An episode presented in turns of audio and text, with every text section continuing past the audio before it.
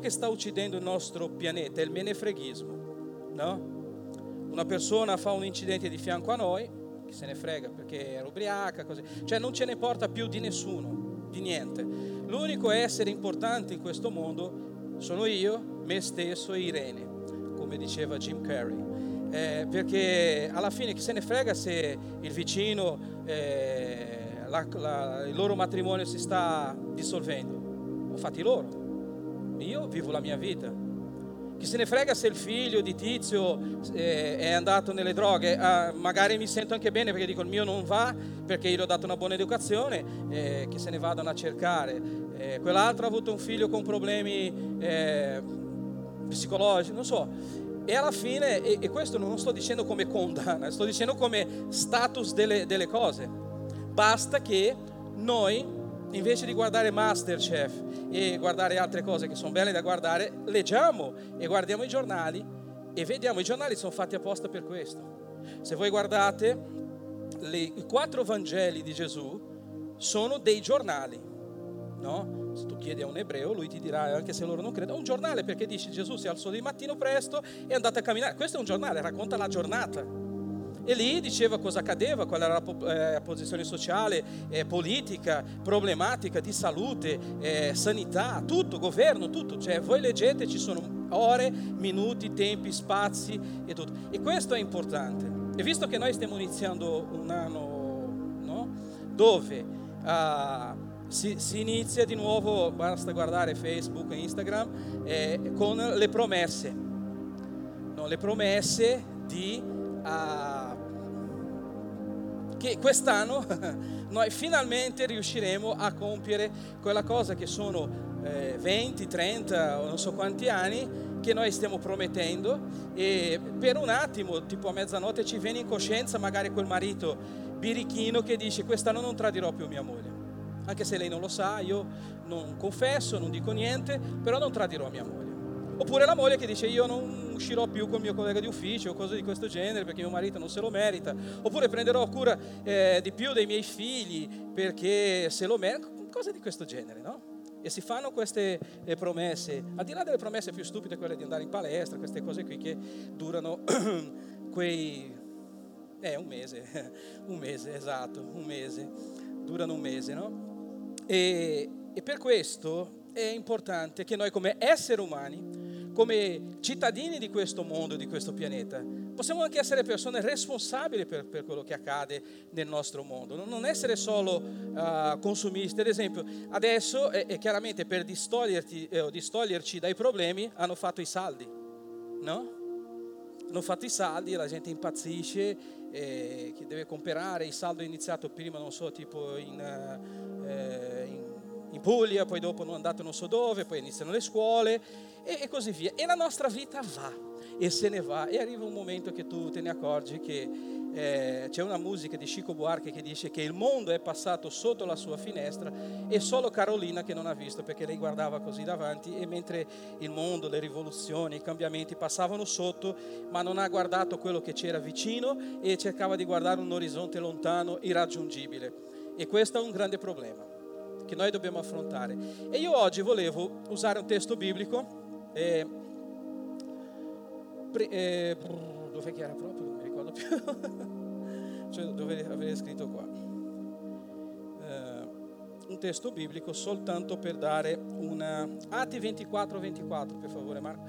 Eh, parlando di, eh, di, Paolo, di Paolo Apostolo, no? quest'uomo che ha una storia fantastica da uomo importante, ricco, più intelligente di tutti, grande, istruito, con una carriera pazzesca davanti, che da un tratto si trova a fare quello eh, che alcuni di voi hanno fatto, che noi abbiamo fatto in qualche modo, di seguire una strada e essere chiamati scemi, stupidi dagli altri perché gli altri ritengono che avere un'idea, cioè tu puoi essere, eh, se tu segui un partito politico ne hai diritto, se tu segui una squadra di calcio ne hai diritto.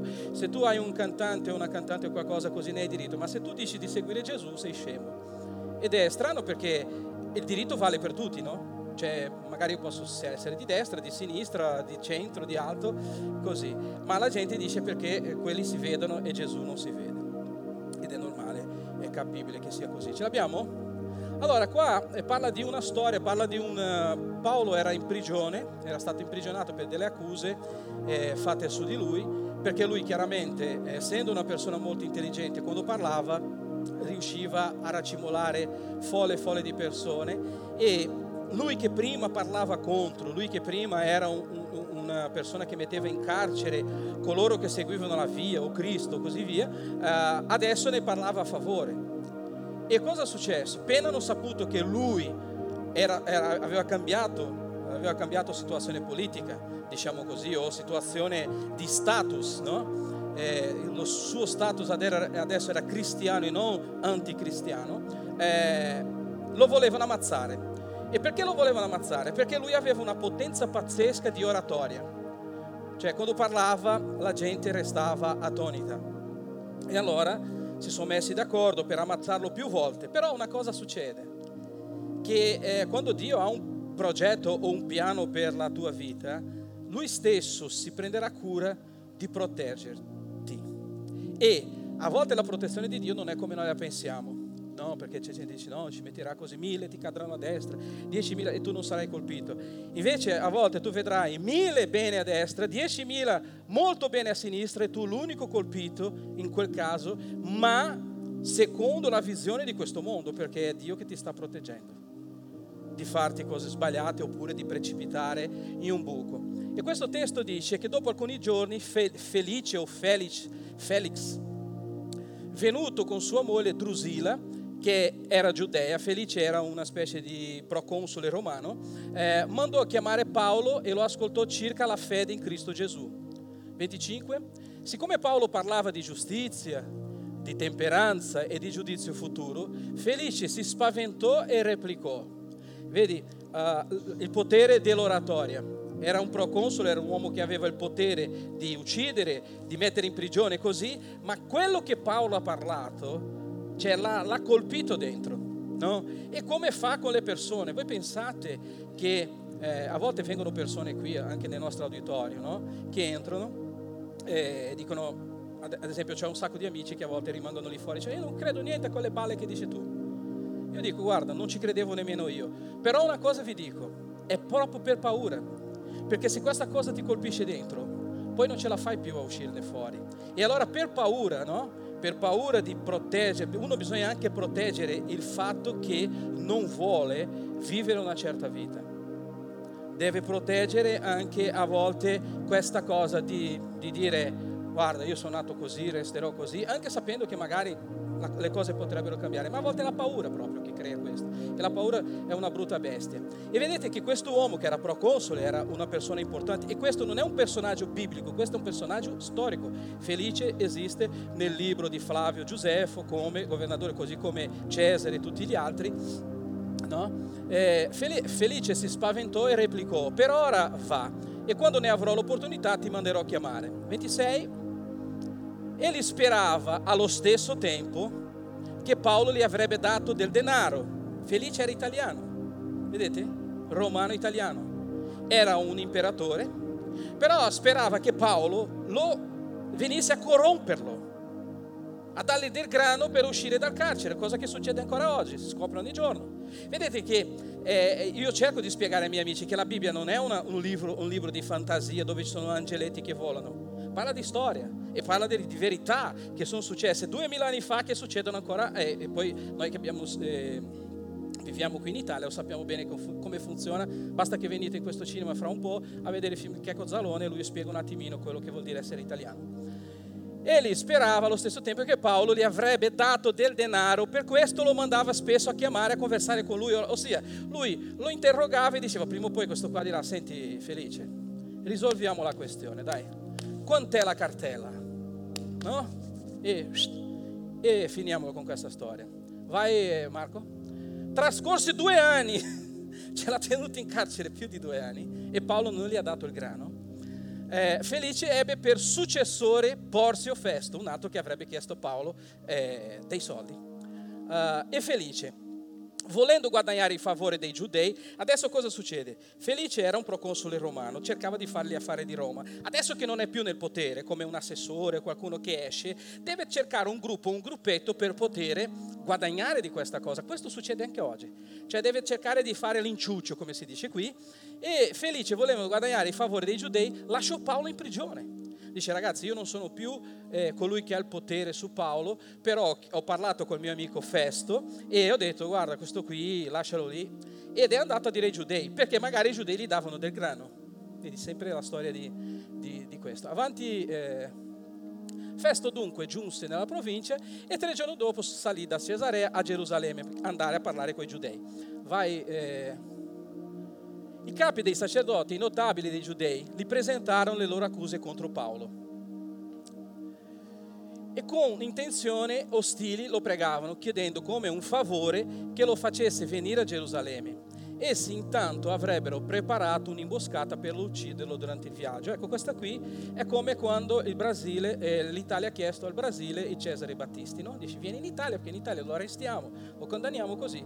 La stessa cosa fecero con Paolo. Finché Paolo era a Cesarea non potevano mettergli le mani addosso, ma se venisse a Gerusalemme, e io sto parlando di una questione geopolitica, ma quello che volevo dire qua è questo. Noi parliamo di Natale, eh, parliamo di anni che passano, No? E qui c'è una data, due anni, è più di due anni che Paolo è rimasto in carcere, però due anni. E io voglio riportare questo alla nostra vita oggi.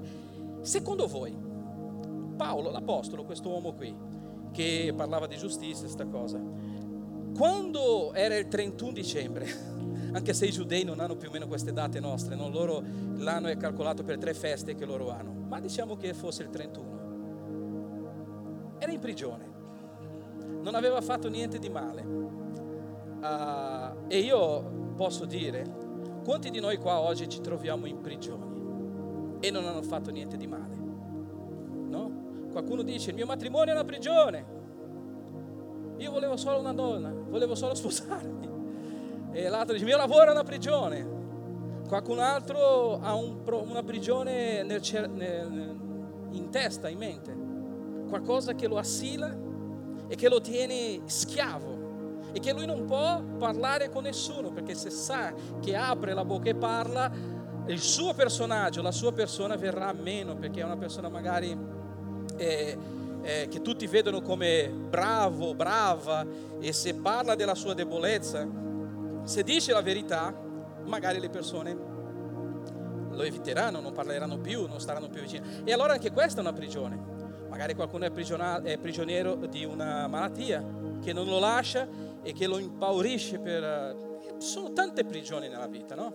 Non è solo la, la, il carcere con le sbarre, perché a volte noi siamo prigionieri del nostro ego, siamo prigionieri del, della nostra persona. E io volevo, stavo pensando questa settimana, io dicevo, ma Paolo, questo uomo, un uomo, un essere umano come tutti noi, come, come ancora con questo allarme, No, perché io eh, ho le chiavi della biblioteca lì del, di Seriate e chiamano ogni volta che qualcuno cerca di entrare nella, nella intruso e c'è l'allarme. E Paolo, come trascorreva quelle ultime ore dell'anno e come iniziava l'anno dopo?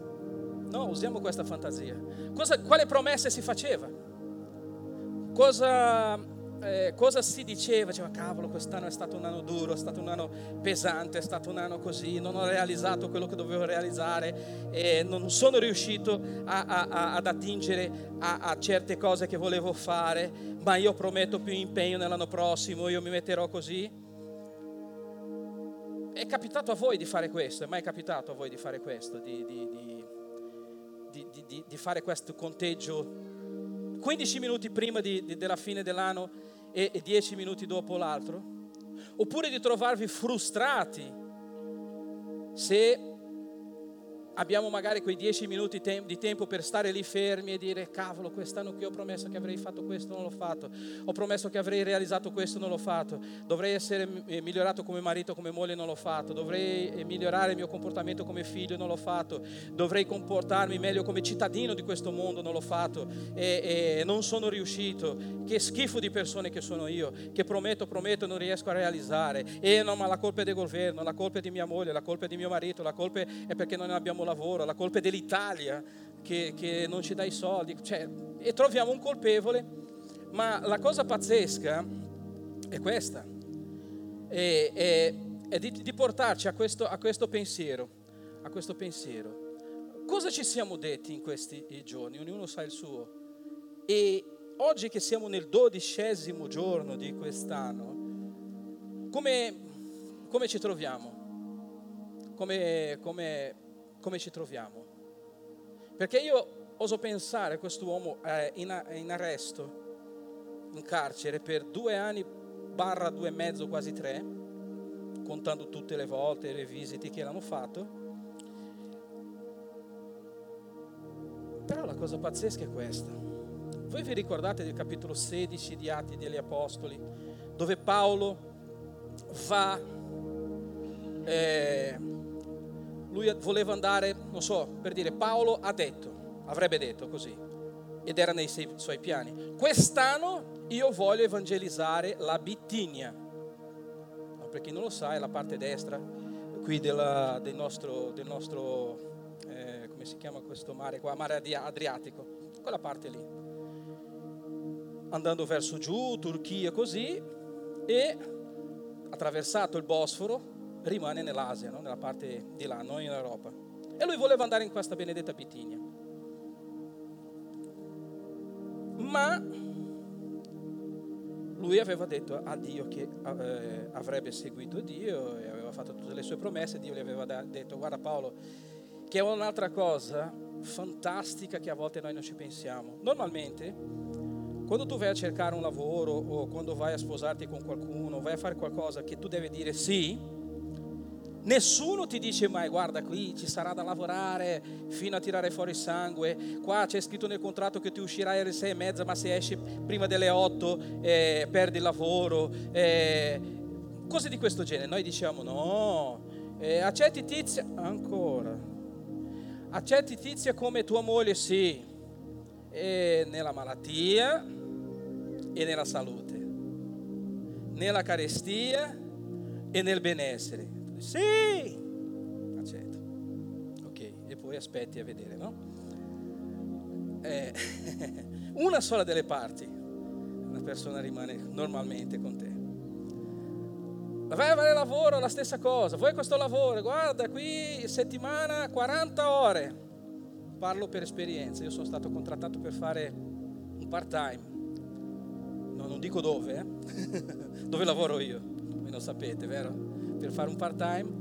A volte inizio alle 7 di mattina e finisco a mezzanotte. Ma è un part time. È un, part time, è un part time, è un part time, no? È un part time. Infatti finiremo qui. Io andrò lì, mi metterò una maglietta e comincia a pulire e poi faremo i film, il teatro che sarà. Tra l'altro stasera sarà una cosa interessantissima.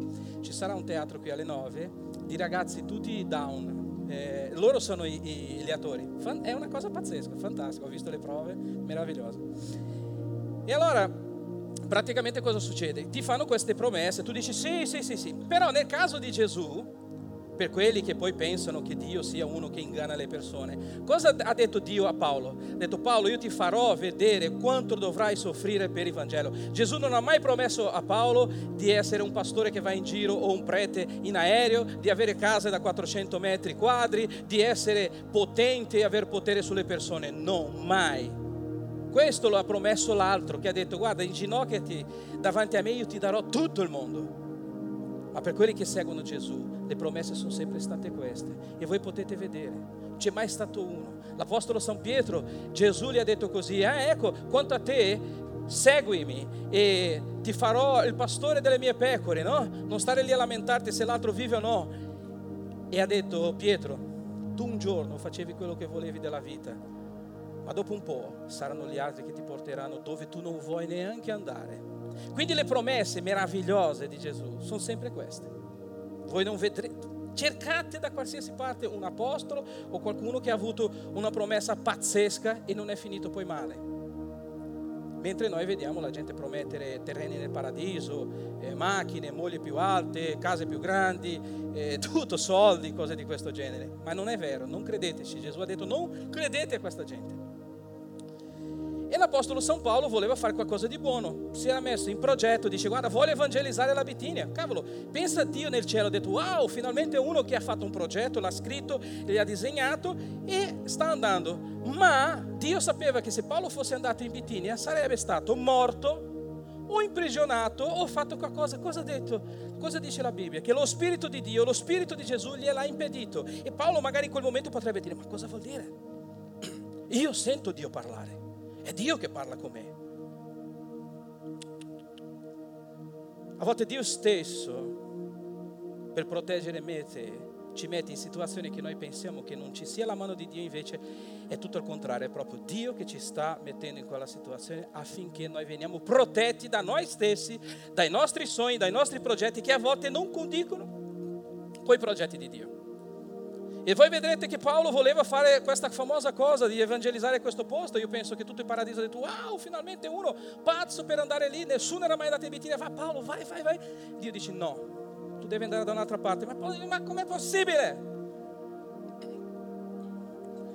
E lui arriva in, in, Filippo, voi sapete, c'era una ragazzina indemoniata, una ragazza posseduta, Pottergeist, no? che faceva l'indovina e la gente ci guadagnava dei soldi con lei che leggeva le carte, non so, faceva la maga. E c'era un carceriere che era il carceriere delle persone, ma il prigioniero era lui, era una persona in prigionia, e Dio voleva aiutare queste persone.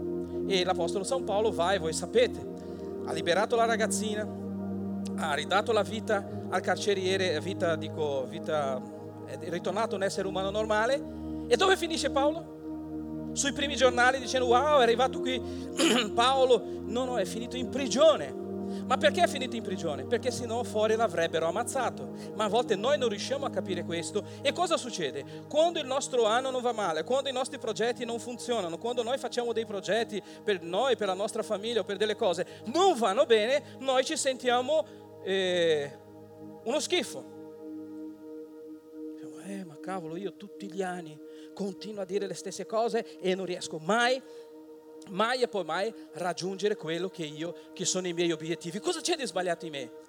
A volte niente, carissimo, a volte niente, a volte niente. A volte quello che sta succedendo è Dio che ti sta preparando per qualcosa. Qual è il problema? È che se tu continui a imprecare contro Dio, invece di dire grazie Signore, io non capisco cosa sta succedendo, non ho capito, non ho compreso ancora, però una cosa so, io mi fido di te. E uno dei punti che noi dovremmo mettere nella nostra mente è che se noi diciamo che ci fidiamo del Signore, dobbiamo fidarci e basta. Monica ha raccontato che poco tempo fa è andata a Roma con una nostra amica e loro prima di uscire no, con la macchina hanno fatto una preghiera, Signore noi affidiamo la nostra vita a te, guida i nostri passi, questa cosa. E questa sorella ogni due minuti diceva, ma tu stai bene? Ma non ti vuoi fermare un attimino? E mia moglie si è girata così con quell'autorità così. Ha detto scusa, noi abbiamo pregato. Allora è meglio che smettiamo con questa cavolata di Dio, Signore, perché se tu dici che Dio, e abbiamo detto e abbiamo concordato con grande così sia un amen, allora o è fede o è uno scherzo che facciamo qualcosa del, del, genere nella vostra vita? Avete affidato qualcosa al Signore e dopo due minuti, Signore, oppure chiedi all'amico, ma è Dio veramente? Ma io non vedo niente, non succede niente. Questa non è fede. Questa è una presa in giro, perché se tu hai affidato il tuo anno, la tua vita, la tua famiglia, i tuoi figli, le tue cose al Signore, credi che sono nelle sue mani e Lui agirà di conseguenza, anche se i risultati non sono quelli che tu speravi, perché quelli sono i tuoi risultati. Ma io so di una cosa, che tutto nella mano di Dio va finire bene. La Bibbia dice che ci sono strade per l'uomo che sembrano strade di vita e sono strade di morte, ma nella mano di Dio anche la strada della morte diventa la strada della vita e quindi è più facile fidarsi di Dio. Amen. Posso sentire un amen come dicono gli americani? Amen o no amen? ok. E quindi e io volevo proprio pensare di entrare, medesimarmi nel, nel pensiero di quest'uomo, dentro una prigione. Non c'è il catering della, della, Poi qua in Italia non è che si usa...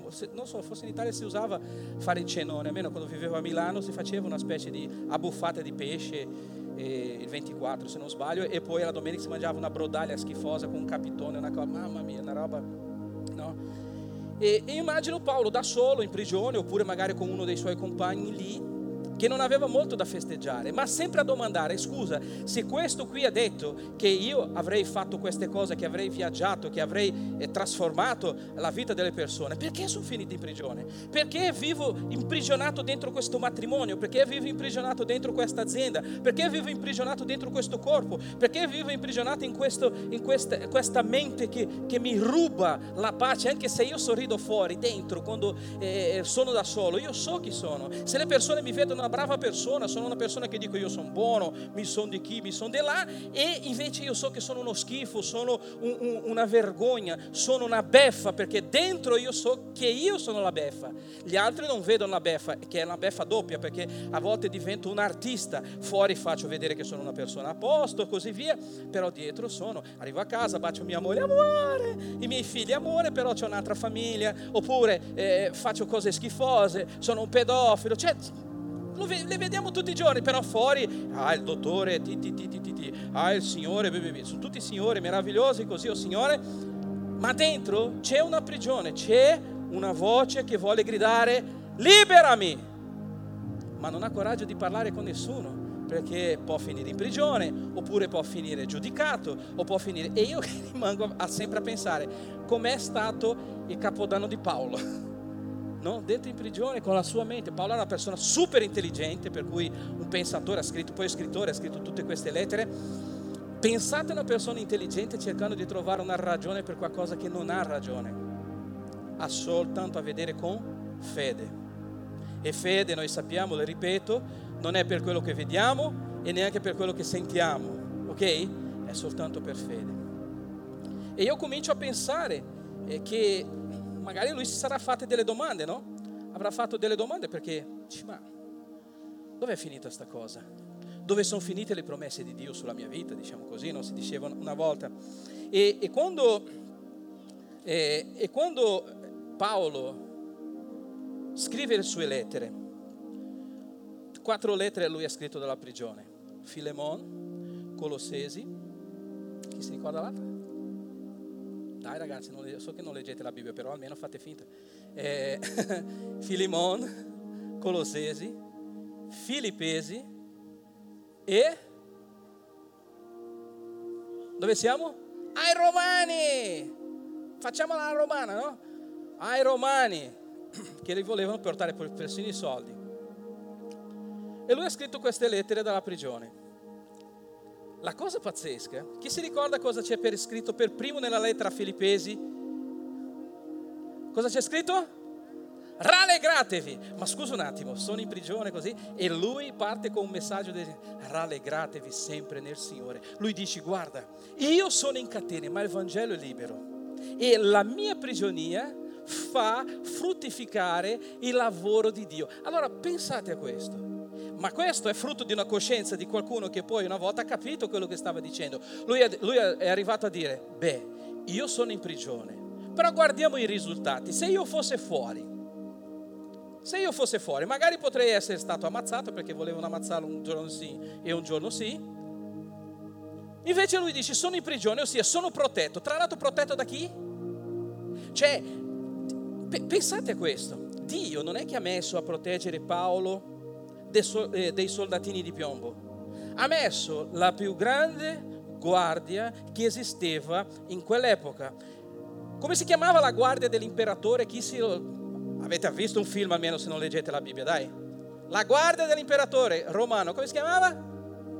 Come si chiama? Allora abbiamo questura, eh, pretura, pret, oh, eh, pretoriani, c'era la guardia scelta, era il Navy Seals, cioè Guardate chi proteggeva Paolo. Nessuno lo poteva toccare perché i suoi carcerieri non erano carcerieri da due lire, erano i soldati migliori che c'erano. Cioè, e voi a volte dite, ma Dio è pazzo. Sì, certo, la, dice la Bibbia che la pazzia di Dio confonde il mondo. Per questo, cioè per non far ammazzare sto Paolo che tutti i giorni era ricercato e lo volevano far fuori, Dio lo fa incarcerare e metti la guardia più grande che c'era, i pretoriani, quelli che proteggevano anche l'imperatore, per cui se la gente non toccava l'imperatore non toccava nemmeno Paolo e non lo toccavano. E c'era quella cosa più bella che voi sapete che alla fine di alcune lettere Paolo diceva e anche quelli della casa di Cesare vi salutano. Perché? Perché oltre a essere carcerieri, diciamo così, di Paolo e custodi di Paolo, questi soldati hanno avuto il bonus, il premio di sentire un uomo intelligente, un uomo con una capacità di esprimere concetti che avrebbero cambiato la loro vita. E cosa succedeva? Mentre il tizio era lì che proteggeva Paolo, Paolo gli diceva così, ehi, a Romano, non, non, sono io che sono in prigione, tu sei in prigione, ma io ho una parola che ti può liberare. E cosa diceva? Che i pretoriani si sono convertiti.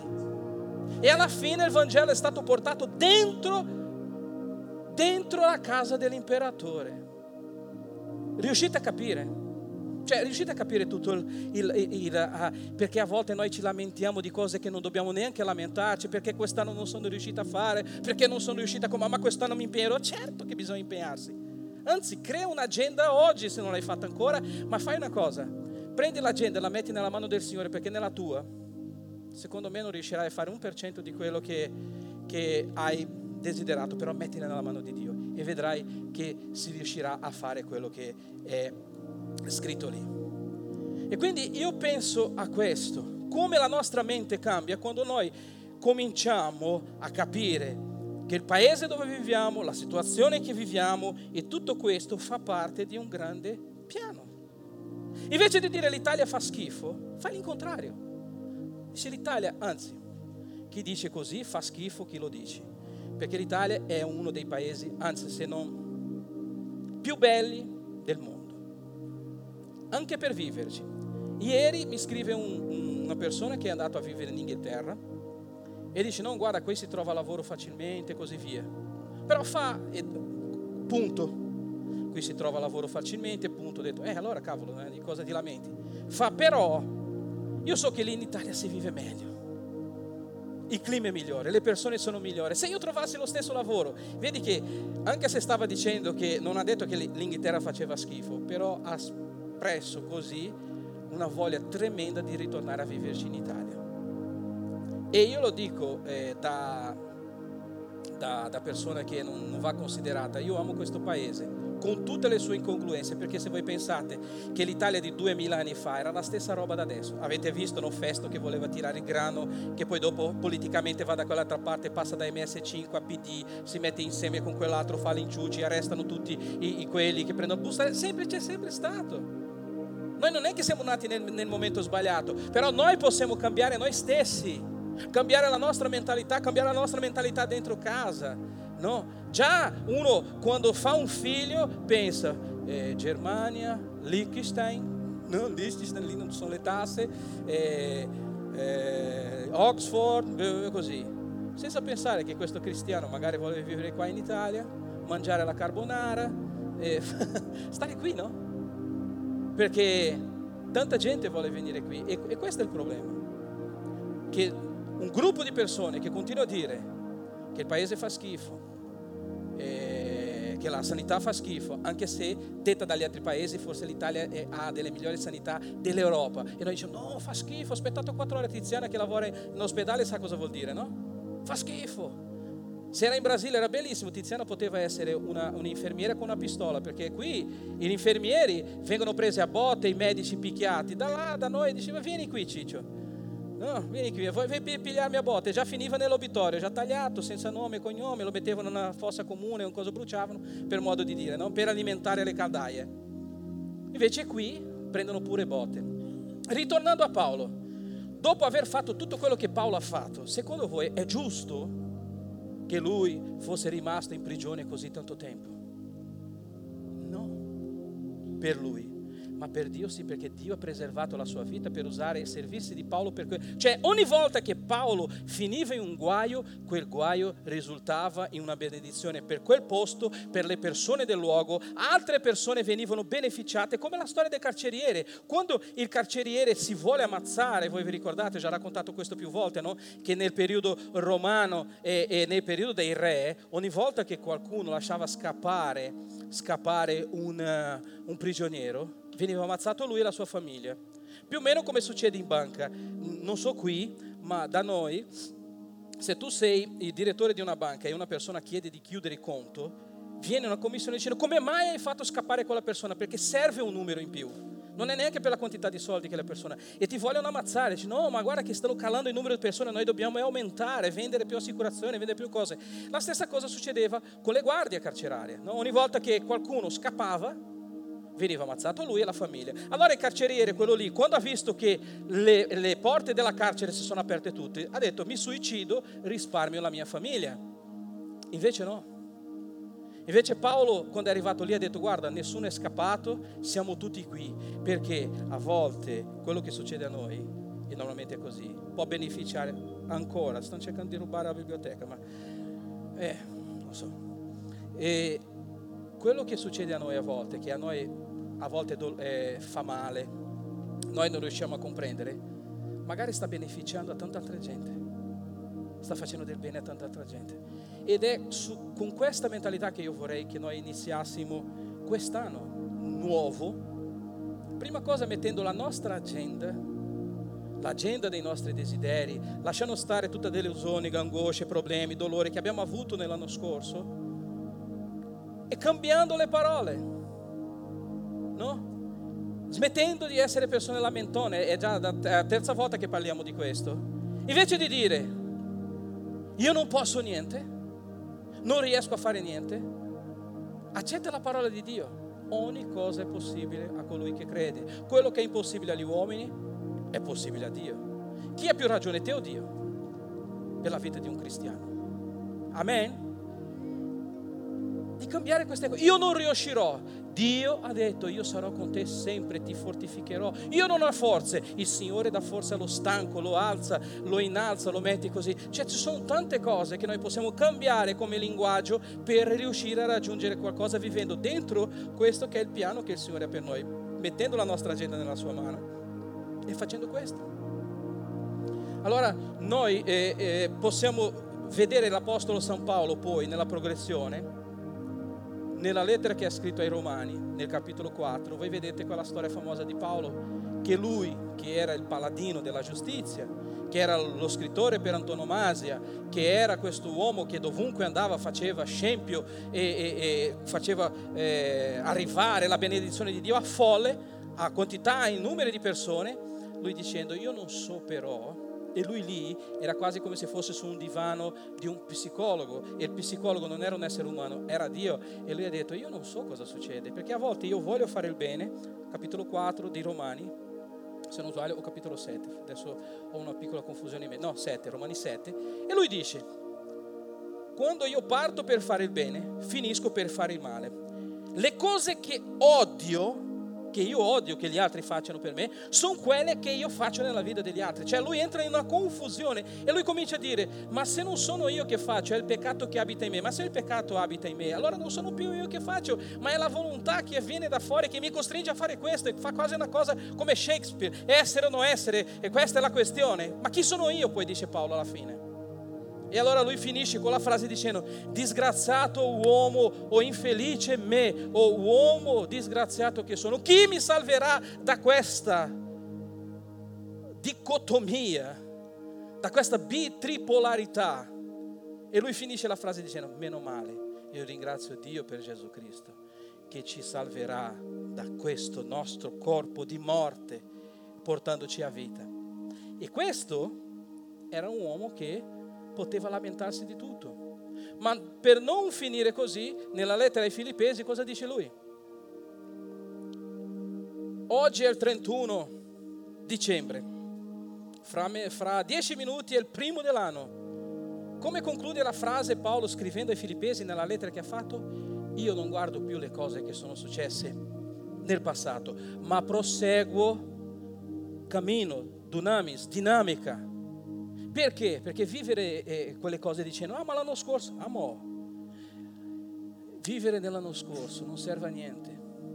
Colpevolizzarsi per quello che non sei riuscito a fare non servirà a niente. Il massimo che puoi fare è utilizzare le nostre cadute, le nostre disgrazie, i nostri problemi come trampolino di lancio per riuscire ad arrivare al successo e aggiungere valore alla nostra vita e alla vita di altre persone.